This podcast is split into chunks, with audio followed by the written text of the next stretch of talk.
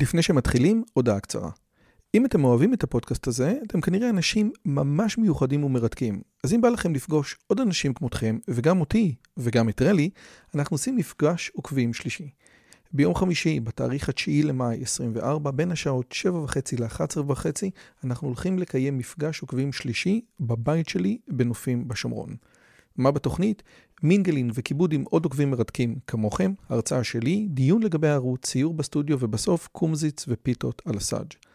הרשמה מראש היא חובה וניתן לעשות את זה בקישור שבתיאור הערוץ או לחפש את הלינק ביוטיוב. נשמח מאוד מאוד לראות אתכם. ועכשיו לשיחה. Do we need to set science free and what does it even mean? Who is a captor of science and how do you distinguish a bad science from good science? Hi, my name is Roy Jozovic and welcome to my channel where I host the most interesting and influencing people and scholars from all around the world to discuss science, religion, philosophy, artificial intelligence, and even more. And my guest today is Dr. Rupert Sheldrake. If you don't know the name, so first, shame on you. He is a biologist and the author of more than 80 technical papers.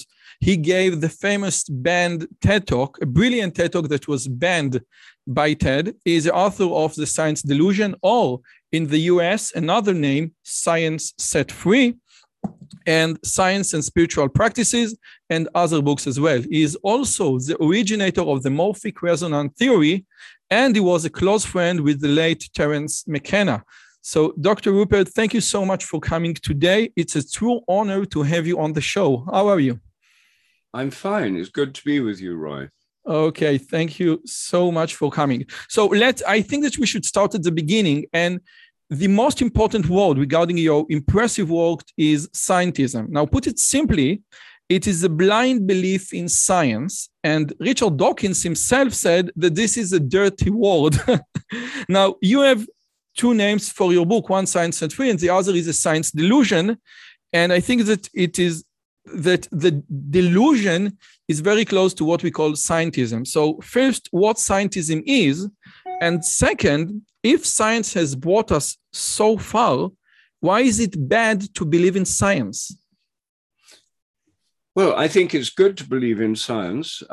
I'm a scientist. I've spent my whole career doing scientific research, and I'm still very busy, writing scientific papers and doing experiments. So I'm totally pro-science. But it's precisely because I'm pro-science that I'm worried about the dogmatic attitudes that have become associated with it. From the late 19th century onwards, the implicit and sometimes explicit official orthodoxy of science has been materialism. And materialism is the philosophy, as you know, that matter or physical reality is the only reality. The universe is unconscious, everything's unconscious and mechanical, governed by purposeless laws. Evolution is purposeless. Our minds are nothing but the activity of our brains. So this is the materialist worldview. It's a philosophy rather than science. And it's based on a whole series of assumptions. And these have become the assumptions from which scientists work. The mind is nothing but the brain. So virtually the whole of cognitive science, academic psychology, and neuroscience is based on this assumption. The world is mechanical rather than organic. Again, this is the foundation of so much of scientific research. And what I would say is that these are restrictive assumptions. They're not scientific facts, which many people think they are. They're simply assumptions. And scientism is a worldview based on these assumptions of materialism that treats them as if they're established truths. As a scientist, what I do in my book, Science Set Free or The Science Delusion, is take the 10 dogmas, the 10 most common and prevalent dogmas of science, and turn them into questions and see if we treat them as hypotheses rather than assumptions, how well do they turn out in the light of scientific evidence. So it's really an attempt to look at the foundations of science and see whether they could be different. And if they are different, then whole new areas of potential research open up. Okay, so let me just see if I got it correctly. There is a difference between dogmatism and scientism, because the scientific world has a tendency to push back dissenting ideas. Science is not pluralistic by nature, and it has an orthodox view. And of course, it was Max Planck who said that a new scientific truth doesn't rhyme off by convincing its opponent and making them see the light, but rather because its opponent eventually die and the new generation grows up that are familiar with it. So basically, the science is dogmatic, and this is part, and this might be something inherent in science, but scientism is just to take the materialistic worldview to the extreme and say, I cannot, and I'm not willing even to discuss any other scientific alternative. Is this correct? Yes, it's a good summary. And scientism is actually not what most scientists believe. Most practicing scientists are just getting on with the job in a specialized area of science. They're not educated in the philosophy of science, mostly. I mean, for example, in Cambridge, which does have a philosophy of science course, only about 25% of natural science students study philosophy of science. In many universities, even less. So most scientists don't know much about the philosophy or the history of science. They're specialized in a particular area, solving puzzles within a framework set by their subspeciality. The ones who speak loudly about the scientistic worldview, the materialist worldview, are mostly popularizers like Richard Dawkins, who propagate this scientistic worldview. And many of the believers in scientism that I come across are not scientists and don't actually know much about science, but they're completely convinced it's science rather than religion that is provides the way forward. So it's usually associated with atheism and often with militant atheism. Okay, so I want to take one point from what you just said. Regarding nature being purposeless. And I teach Maimonides in Israel, and Maimonides is heavily relied on the thinking of Aristotle. And Aristotle described 4 different reasons. One is the reason with purpose. Why does the plant grow? It want to fulfill its purpose. But ever since, and I think that this is a correct observation, science has abandoned the concept of purpose, the concept of meaning in its inquiries. Science began to triumph because interleaving or set purpose inside the scientific world will get you to the philosophy of Aristotle or the physics of Aristotle. So maybe the idea that nature is purposeless is a good policy to propagate science. What do you think? Well, in the 17th century scientific revolution, the mechanistic revolution, when there was a shift in Europe from the idea of nature as organic. Medieval Christian theology was based on Aristotle largely, and it had the idea that there are purposes inherent in all living organisms, and that nature is organic, sort of what would now be called panpsychist or animistic. The 17th century revolution abandoned the idea there are souls or purposes in nature and said everything is just mechanical, based on pushing and pulling and mechanical causes. Well, that's pretty good if you're studying mechanical causes. And mechanistic science is best when it comes to machines, which is its principal metaphor, and leaves out purpose. And the classic paradigm of mechanistic science is billiard ball atoms colliding with each other. Yes. But if you think about the actual metaphor, billiard balls are part of billiards, and billiards is a game, and people who play the game of billiards have a purpose. They want to win. People who make billiard balls and billiard tables and sell them serving a purpose. It's all purposive behavior.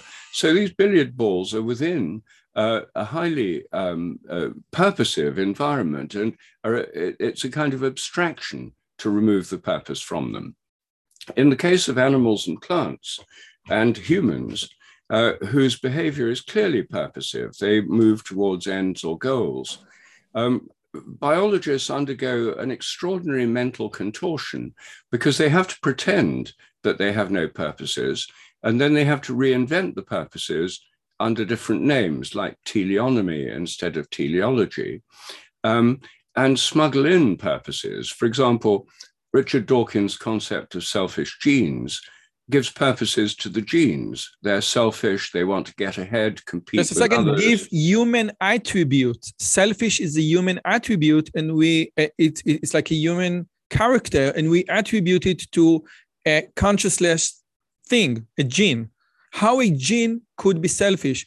It was also raised by the late Roger Scruton, the famous conservative philosopher, which is a great point.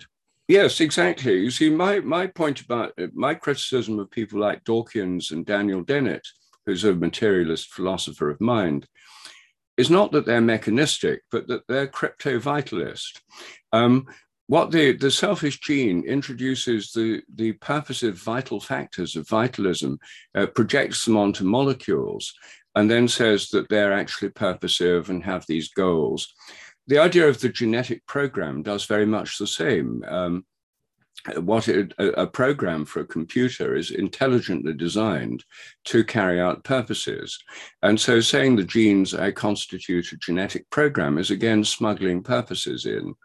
And when someone like Daniel Dennett compares the mind to the software running the hardware of the brain, then again, the software is in a computer is purposive. People don't write random programs that do random things. They write programs to do useful things, to fulfill purposes. So actually, it's impossible to avoid purpose. And I think it's much better to acknowledge it openly, frankly, and honestly, rather than pretend it's not there and then smuggle it in and use it cryptically. Daniel Dennett says that we need the concept of purpose to understand living organisms, but it's not really purpose, it's as if they're purposeful. Well, why say it's as if when actually they are? So I think in practice, modern mechanistic thinking is very teleological. It's just that it pretends not to be.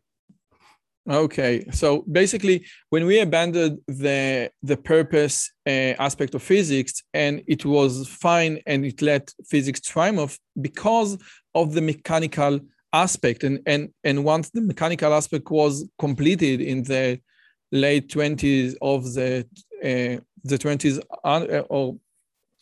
century, it was done. But when we moved to like advanced physics, so this purposeless, I think, in many cases is insufficient. And many people say, this is why we haven't seen a huge progress in physics in the last 40 or 50 years. So I would go from here to like the implication of your theory, because some people say, you know, those thinking pathway leads to bad science. And my question is, how do you distinguish bad science for good science? Because, for example, regarding the COVID, we have many people on the internet say that this is a fake, this is not a pandemic, this is like the Israeli conspiracy and the Vatican conspiracy. You received such an email recently, and this day we have the climate conference in Glasgow. So if there is an inherent difference, in your opinion, between people saying COVID doesn't exist and people say, listen, global warming is a fraud.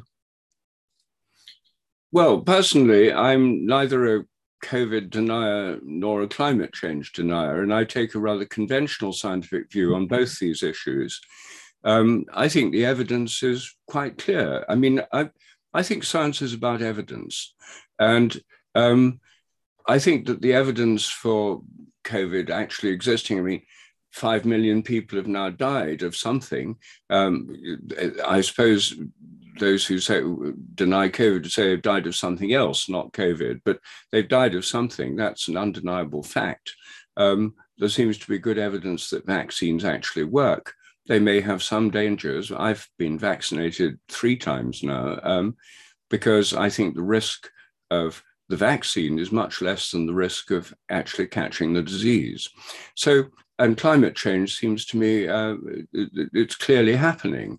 There can be some argument about how much is because of carbon dioxide or methane or changes in solar activity, but it seems to me it's clear it's happening and that we've got something to do with it.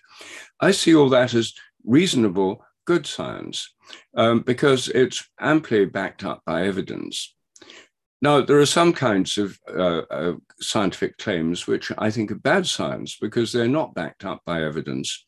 And one example of bad science, I think, is the attitude of so-called skeptics to psychic phenomena like telepathy.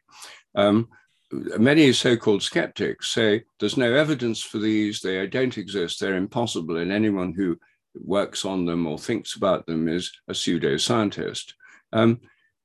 The interesting thing about people who say that is they don't look at the evidence. I've had debates with most of the psi deniers, and the thing that they have in common is that they're utterly ignorant of the evidence. They think there's no need to look at it because they already know the truth. And this is, I think, a very good touchstone for bad science, people who think they already know the answers and don't need to look at the evidence. So please, let me just explain what are you meaning, because I think that this is mind-blowing. You said many people feel or report that when they think of a close friend, he usually phone them. And then we say usually, it's merely statistic. You know, you think about your friend many times and most of the time he doesn't call. So once in a while, and this coincidence is seems wonderful. But then you say, guys, but we can conduct an experiment to measure this. We can conduct an experiment that measure this thing, and if we measure the things, and you have done several of this experiment, you said with 4 people that you need to guess which one of your 4 friends are calling you, and you say out of mere statistic you need to be right approximately 25% of the time, one out of 4. But when you did the experiment, the ratio was approximately 50%. Yes. Yes, about 45%. Yes. So this is when you have a large enough sample, you cannot ignore this. Please help me explain what the facts are, because the facts doesn't correlate with your theory that this is mere statistic, because mere statistic will give me 25%. I'm more than almost double. Yes? Yes. Yes. Well, you see, this is a good example, actually, because how I start my research is I collect stories from people. I have a huge database, about 12,000 stories of unexplained human and animal behavior. So I look at the natural history of what people claim, what they say has happened to them. And lots of people say they've had this experience with telephones, for example, that they often think is telepathic. Well, since the invention of the telephone, this has been going on for well over 100 years. And for 100 years, skeptics said exactly what you say. Well, you think of people all the time. Occasionally, one of them rings. You forget all the times you're wrong. For 100 years, that skeptical armchair argument was accepted by so-called scientists or scientific skeptics without a shred of evidence. When I first got interested in this, I asked people who said that, have you got any evidence? How many times do people think about their friends and how often do they ring? Where are the statistics? They had no evidence whatsoever. It was purely a theoretical argument. It's a reasonable hypothesis. So I decided to test it. And that's why I did these experiments where we have it during a fixed experimental period. The subject sits at home with a landline phone, no caller ID. They have 4 callers, people they know well. We pick the caller at random and ring them and ask them to ring their friend. When the phone rings, they have to answer. They're being filmed before they pick it up. And that experiment gives a 45% with hundreds of trials, a highly significant positive result. So this is a way of actually testing. And until I did these experiments, no one had done any experiments at all on this subject. And yet the so-called skeptics confidently dismissed the whole phenomenon. And one of their leading hitmen, the late James Randi, even awarded me the James Randi Wooden Spoon Prize for Stupid Science for doing this research, saying that he'd never heard of such a stupid idea as testing an obviously non-existent phenomenon, and that I should be subject to public ridicule for investigating it. Well, now, if you just a second, if you're not familiar with James Randi is the originator of the JREF prize, where he promised $1 million for anyone who can prove some sort of supernatural abilities. So this is, and he began his career with a confront with Uri Geller, and Uri Geller, let me give you the other side, because I myself practice mind reading, telepathy as a mentalist. Okay, so the other side, and I think that Randi's argument is going like this: when you say that a mind reader, clairvoyance, whatever, yes, like a psychic, is being tested, and he is being tested by scientists. So since your background is biology, you look at Petri dish and you say, okay, when do I see some germs in the Petri dish? Yes or no? So the answer is either yes or no. But when you test a psychic, there are two possible outcomes. Either is genuine, and this is great, or is fraud. But if he is lying, he will try to mess your experiment. And this is not the case with the Petri dish, because he is basically a hustler. And what James Randi said, scientists don't work usually with hustlers. They don't have the tools. We, as magicians, we have the tools to catch hustlers. What do you think about this argument? I think it's perfectly reasonable if you're dealing with hustlers. If you're dealing with people who make their living by entertainment and on the stage and so on, then, everyone knows that magicians, mind readers are doing it through various forms of tricks. But it's precisely for that reason that I've concentrated not on stage magicians or professional psychics, but on totally ordinary people, and who have no motive for cheating. I mean, they're not getting any money out of claiming to be telepathic with telephone calls. I mean, 85% of the population say they've had this experience. We're not talking about a tiny minority of professional psychics or clairvoyants or stage magicians. We're talking about normal people. So I've done all my experiments with perfectly normal people, and we tested them under conditions where they're filmed in rooms with no other telephone or computer present, where the possibility of cheating is virtually ruled out.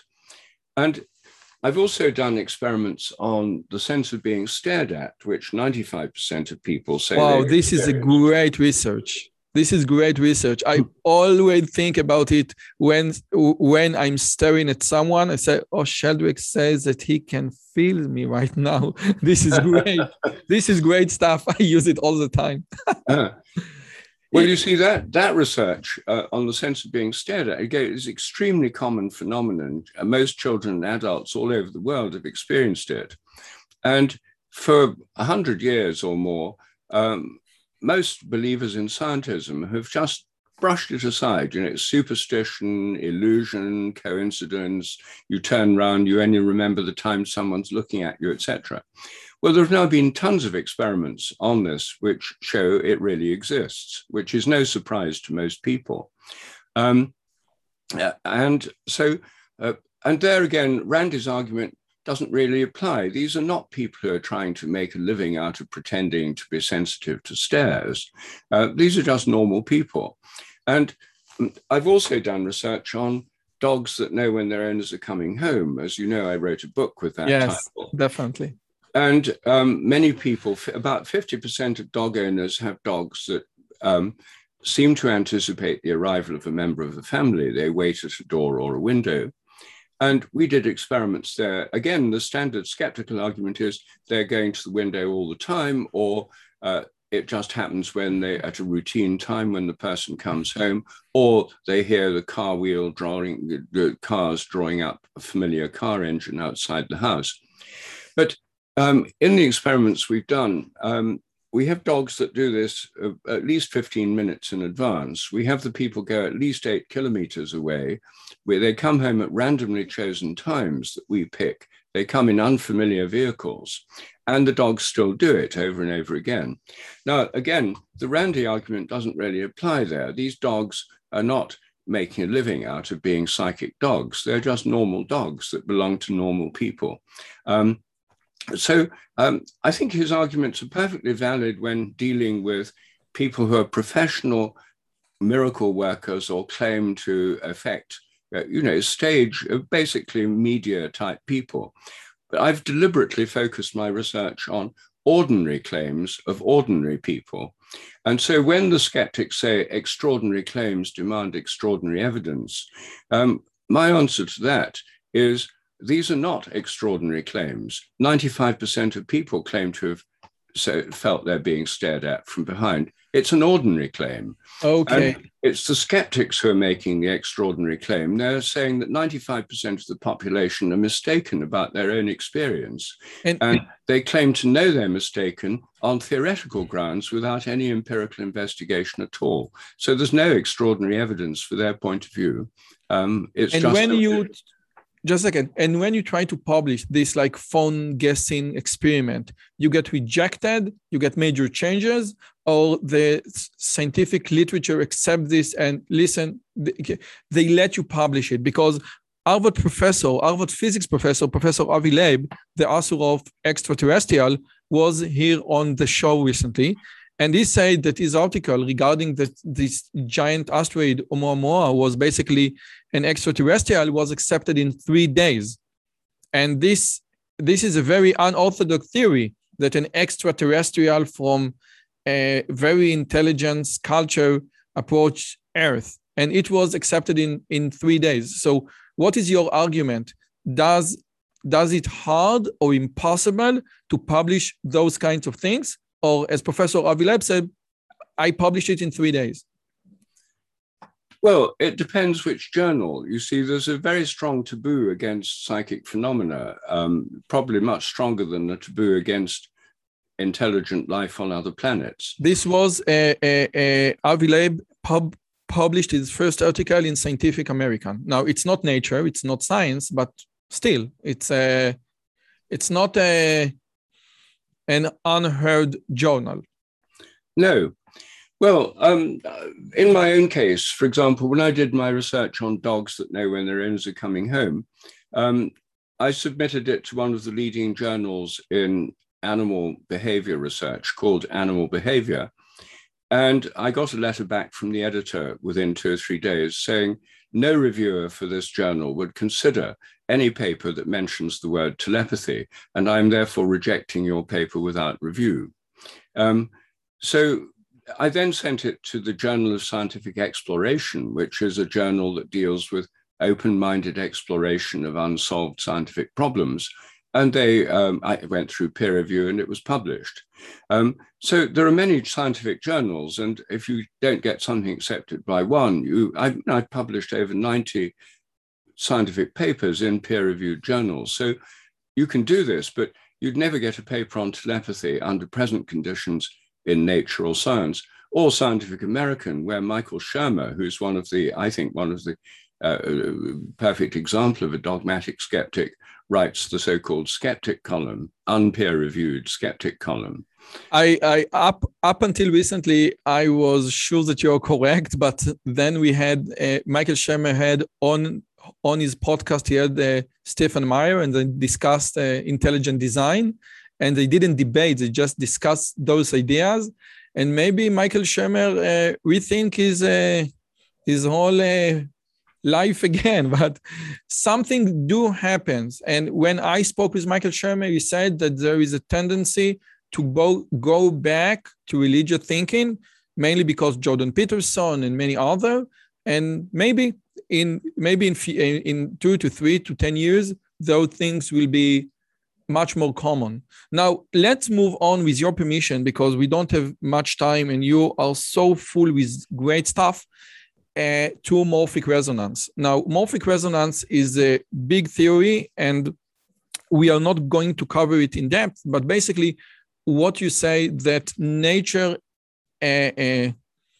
how can I put it simply, that nature is not an unconscious thing, that it has, for example, like a unified memory of nature. And you have a great example with crystalline, how you can crystallize a certain substance. So if you could please elaborate on the crystallization process or the crystallization experiment, and then we can move on to my question. All right.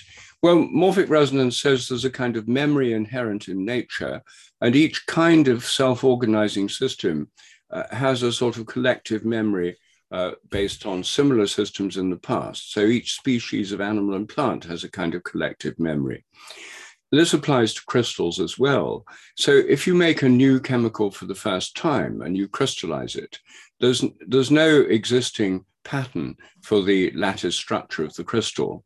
And the conventional assumption is that it should crystallize the same way the first time and the millionth time and the billionth time, because it's governed by the eternal laws of nature, thermodynamics, electromagnetism, quantum theory, etc.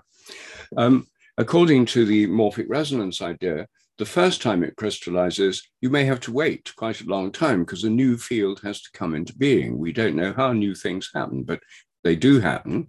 And once it's crystallized, it should be easier to crystallize it anywhere else in the world. And the more often you do it, the easier it should get. Now, it's actually well known to chemists that this happens. And it's been known for a long, long time that this happens, but they've always explained it in a different way. They say, well, this is because fragments of previous crystals get carried from lab to lab on the beards of migrant chemists, or else they're wafted through the atmosphere as invisible dust particles and settle out in labs all around the world. Well, to test this, you can just exclude bearded migrant chemists or any migrant chemists and filter out dust particles. And what I'm saying is they should still crystallize faster. So this is a testable, easily testable phenomenon. It also applies to animal behavior. If you train rats to learn a new trick in London, rats should learn it quicker in New York. And there is not rat dust from the UK to Australia. So how this rat thing that a rat or cats can learn a new trick much faster in different continents can be explained in the conventional way? Well, it isn't explained in the conventional way. Well, except the usual explanation would be, well, the scientists themselves get better at doing the experiments. And of course, that's something that can take place.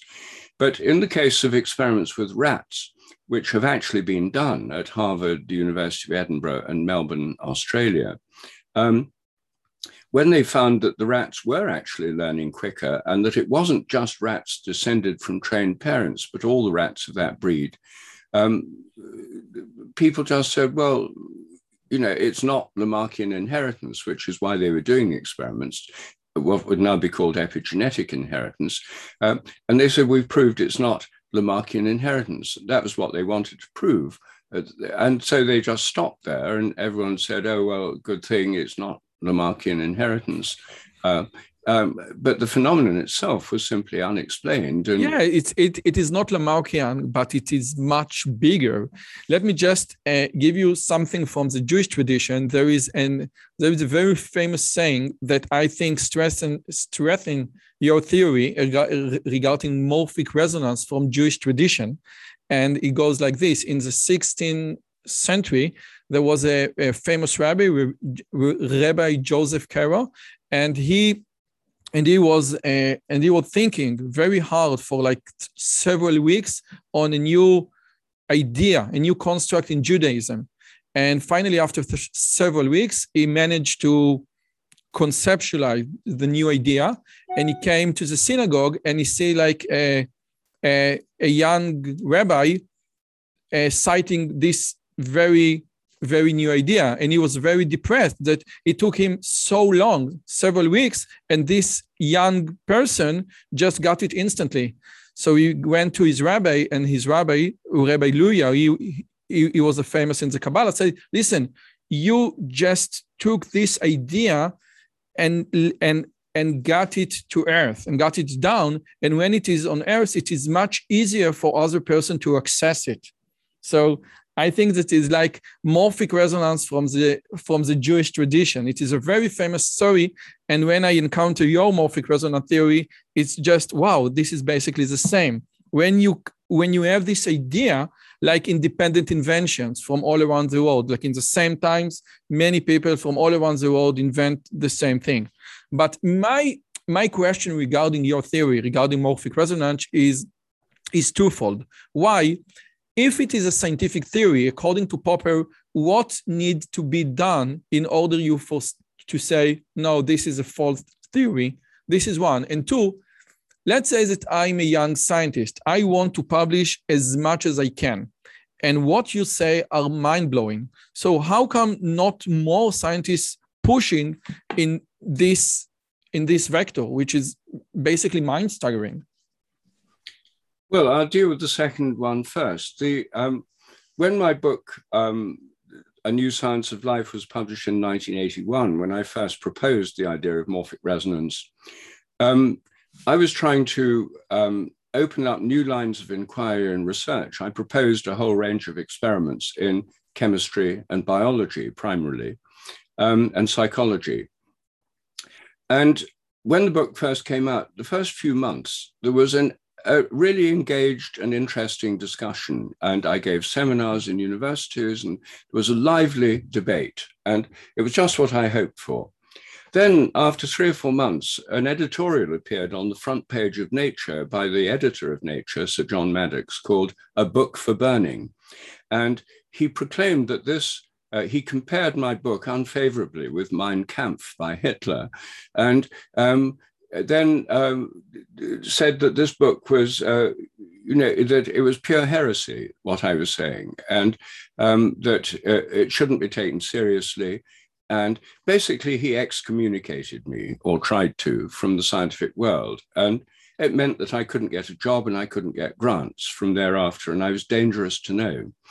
And ever since then, whenever I'm invited to give a talk at a university, there's always some, even now, there's some kind of backlash where some people who are believers, usually scientistic materialists, say that I shouldn't be allowed to give this talk because it's heresy and it will corrupt the minds of the young. And they try and get me disinvited. Sometimes I am disinvited. And the banning of my 2013 TED talk on the science delusion was an example of that kind of thing. So many graduate students write to me. I have several a week from students, emails saying they'd like to do research on morphic resonance. But what invariably happens is that their PhD supervisors or potential supervisors say to them, well, some of them are open-minded. Some say, well, personally, I'm interested in this and I think it's a valid course of inquiry, but I advise you not to do it because if you do, you'll destroy your career before it's even begun. So right now it's treated as heresy, and anyone who does research on it is labeled a heretic or won't get grants or jobs. People are terrified of being deprived of jobs and grants because science is not very pluralistic, as you said at the beginning, and it's extraordinarily intolerant of what's branded as heresy. Now, coming to the first part of the question, when Karl Popper said that scientific theories should be refutable, it was a kind of logical point he was making. In practice, he later said, when you've got a new theory, it's more important to have positive evidence that makes people take the theory seriously enough to think it's worth refuting. So with a new theory, you look for positive evidence. The kind of the experiments I've been proposing are ones which, if morphic resonance exists, would show that it does exist. But if you want to pursue the refutation point, then you would say, you could say, well, in relation to crystals, the standard theory is that they should crystallize the same way the first time, the millionth, and the billionth time, because the laws of nature are fixed. Now, doing this experiment would enable us to refute the conventional theory, because they don't behave that way. It would help to refute the conventional theory. Well, nobody's very interested in refuting conventional theories, as I've discovered. They're only interested in defending them. So when defenders of orthodox science use the refutation argument of Popper, they use it as a stick to beat any new theory with, but they never apply it to their own. This is a very interesting thing, that although the refutation argument is a very important one, and any scientific theory should have a refutation backdoor, first we need to just strengthen our theory and find positive evidence that it does work, because then people will take it seriously. This is very important, and I didn't think about it so far. So this is a very important point. Now, in the new edition of Science Set Free, on the cover there is "with new experiment" or "with new evidence." So this book, I think, was published. The first edition was published, and when? 2012. 2012, and now almost 10 years. What, in your opinion, is the strongest evidence in that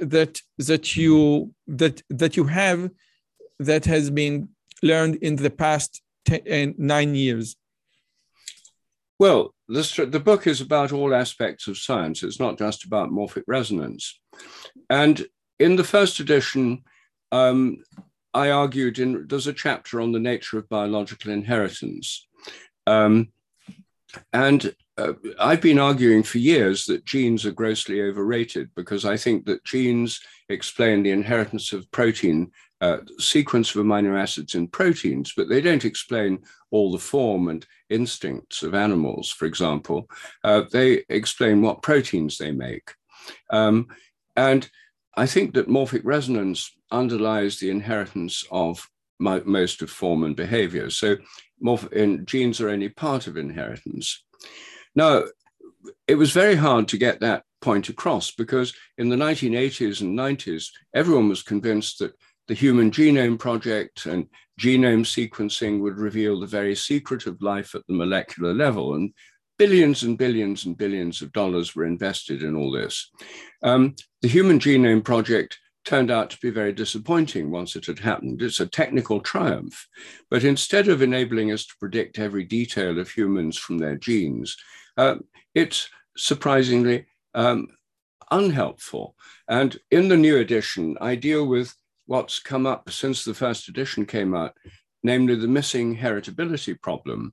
The study of tens of thousands of people's genomes have revealed that when you actually try and correlate the genes with characteristics like height or proneness to breast cancer or whatever, the genes explain less than 10%.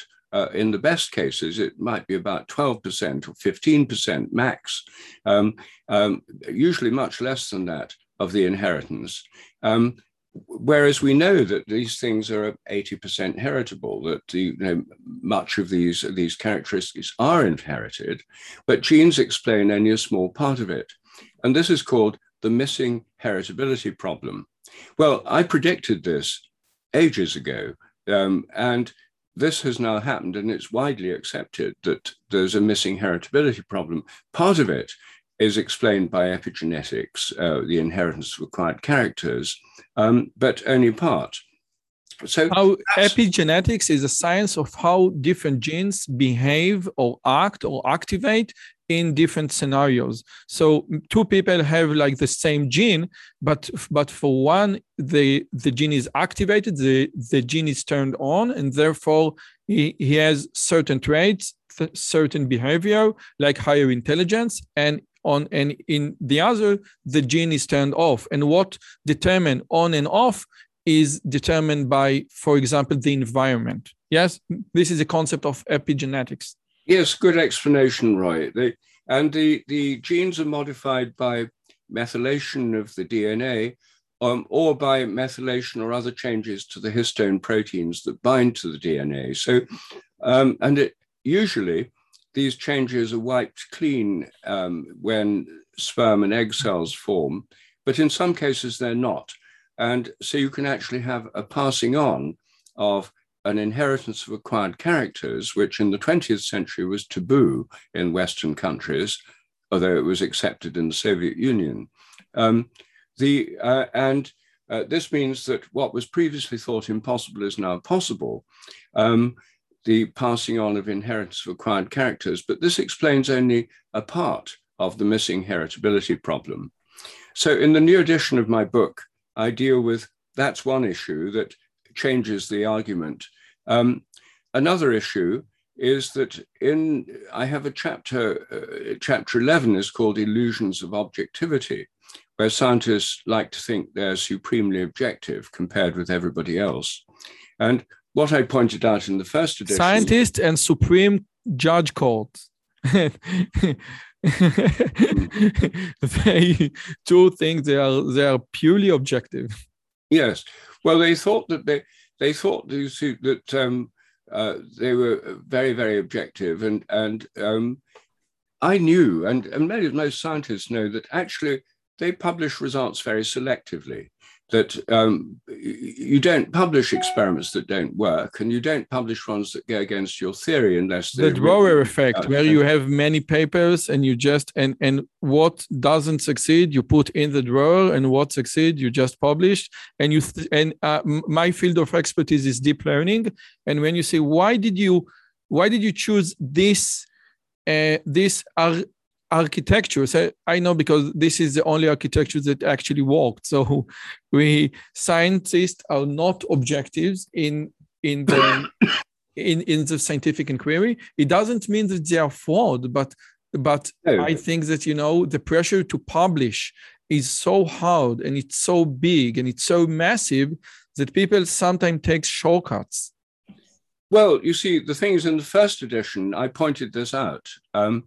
But then, just 2 or 3 years later, the replicability crisis burst within science. And this was headline news in Nature and Science and so on. It turned out that in biomedical science, up to 90% of published papers in top journals could not be replicated. In psychology, about 60%.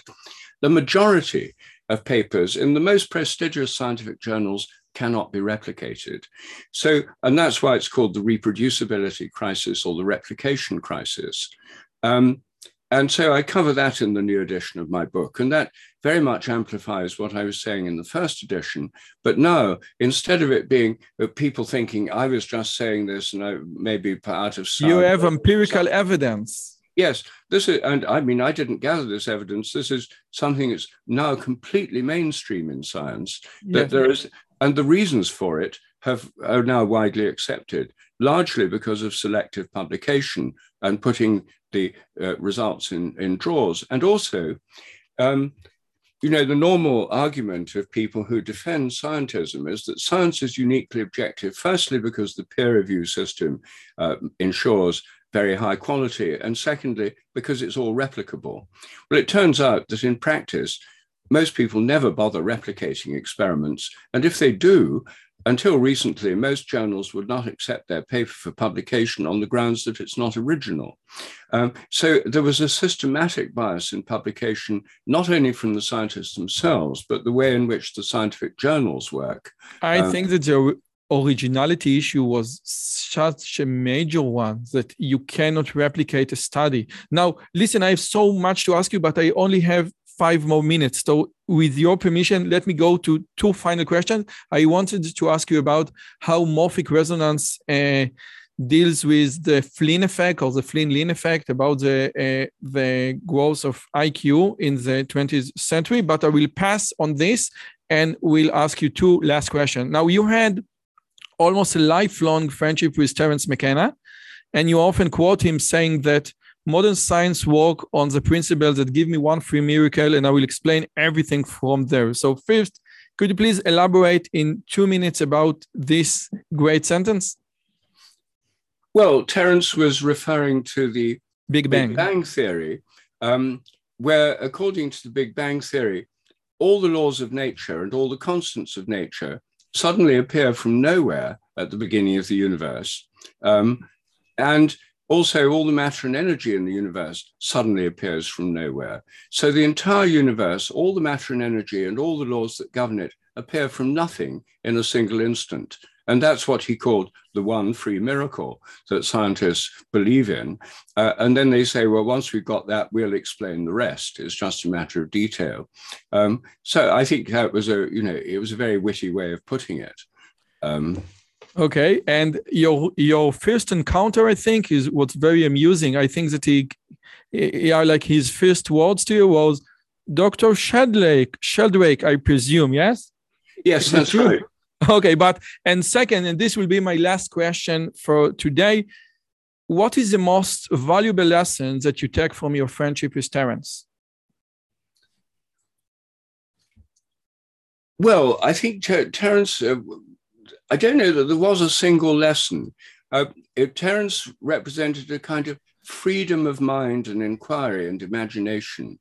And it was really about the power of imagination, but not just random imagination, but controlled by wonderful gift of language and poetic speech, and an integration of psychedelic experience with the imagination and the way we see the world, giving a much expanded view of the mind and the nature of the mind and the nature of reality. And what this showed also was that when we explore consciousness from within, as we can through psychedelic experiences and through meditation and through many other experiences, then we find that it's much more than just our own brains and our own mental activity. We seem to be in contact with many other forms of consciousness beyond the human level. Telepathy and things are not spiritual phenomena, they're psychic phenomena. They're to do with, as it were, horizontal connections between people and animals and the sense of being stared at. It's about connecting with the environment. It's not a spiritual phenomenon has very little to do with religion. It's simply a biological phenomenon. But these psychedelic experiences reveal the existence of other entities, other beings. Now, all religions have accepted this for a long time. Even very monotheistic religions like Judaism and Islam have hosts of angels and other kinds of spirit beings. And of course, Hinduism has devas and countless beings. And so I think what Terence and his work did was just open up the scope of our thinking about the nature of consciousness. Two different possibilities. But, yes. But you weren't just a duo, you were like a triplet with Ralph Ervam. And you said, this is your book, your like summary of your conversations. And you said, I think that three, and I tell it to my students all the time based on what you said, that like three was the best number because two, sometimes the conversation stacks and four is too much, but three always gets you like the enough fuel to continue the momentum. So if you can just like give me a few words on why do you think, in your opinion, three people to think science together was like the best number?